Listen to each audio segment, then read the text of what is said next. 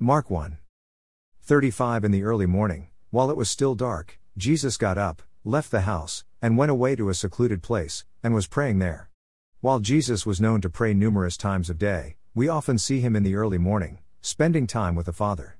This is our guide, for the early morning time alone with the Lord is what L2WD is all about. We do understand that some may prefer other times due to various circumstances, but the morning represents the first fruits of the day, of the time He has given us, and it is appropriate that we give back the first fruits to the Lord. Mark 1. Preaching of John the Baptist. The beginning of the gospel of Jesus Christ, the Son of God. As it is written in Isaiah the prophet Behold, I send my messenger ahead of you. Who will prepare your way? The voice of one crying in the wilderness. Make ready the way of the Lord. Make his path straight. John the Baptist appeared in the wilderness preaching a baptism of repentance for the forgiveness of sins. And all the country of Judea was going out to him, and all the people of Jerusalem, and they were being baptized by him in the Jordan River, confessing their sins. John was clothed with camel's hair and wore a leather belt around his waist, and his diet was locusts and wild honey. And he was preaching, and saying, After me one is coming who is mightier than I, and I am not fit to stoop down and untie the thong of his sandals. I baptized you with water, but he will baptize you with the Holy Spirit. The baptism of Jesus. In those days, Jesus came from Nazareth in Galilee and was baptized by John in the Jordan. Immediately coming up out of the water, he saw the heavens opening, and the Spirit like a dove descending upon him, and a voice came out of the heavens You are my beloved Son, in you I am well pleased. Immediately the Spirit impelled him to go out into the wilderness. And he was in the wilderness forty days being tempted by Satan, and he was with the wild beasts, and the angels were ministering to him. Jesus preaches in Galilee. Now, after John had been taken into custody, Jesus came into Galilee, preaching the gospel of God, and saying, The time is fulfilled, and the kingdom of God is at hand. Repent and believe in the gospel. As he was going along by the Sea of Galilee, he saw Simon and Andrew, the brother of Simon, casting a net in the sea, for they were fishermen. And Jesus said to them, Follow me, and I will make you become fishers of men. Immediately they left their nets and followed him. Going on a little farther, he saw James the son of Zebedee, and John his brother, who were also in the boat mending the nets. Immediately he called them, and they left their father Zebedee in the boat with the hired servants, and went away to follow him. They went into Capernaum, and immediately on the Sabbath he entered the synagogue and began to teach. They were amazed at his teaching, for he was teaching them as one having authority, and not as the scribes. Just then there was a man in their synagogue with an unclean spirit, and he cried out, saying, What business do we have with each other, Jesus of Nazareth? Have you come to destroy us? I know who you are, the Holy One of God.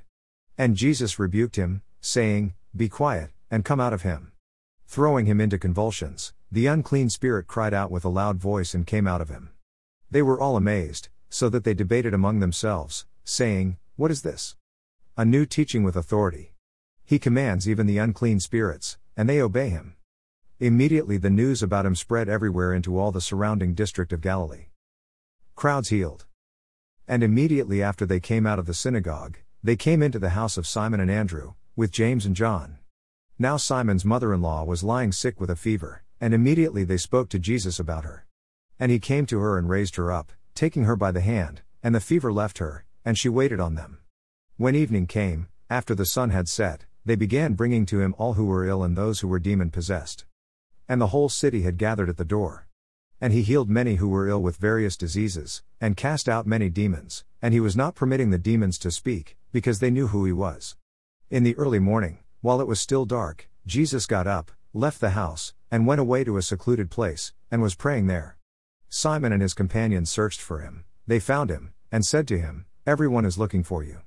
He said to them, let us go somewhere else to the towns nearby, so that I may preach there also, for that is what I came for.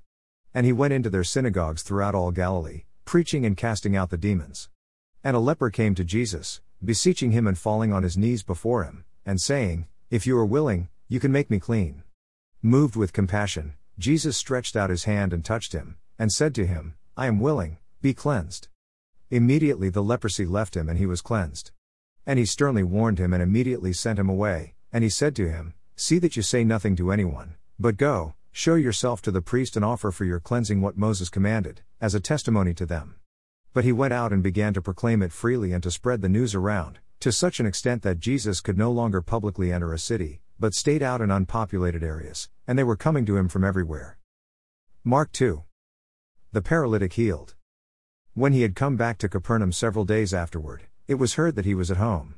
And many were gathered together, so that there was no longer room, not even near the door, and he was speaking the word to them. And they came, bringing to him a paralytic, carried by four men. Being unable to get to him because of the crowd, they removed the roof above him, and when they had dug an opening, they let down the pallet on which the paralytic was lying. And Jesus, seeing their faith, said to the paralytic, Son, your sins are forgiven.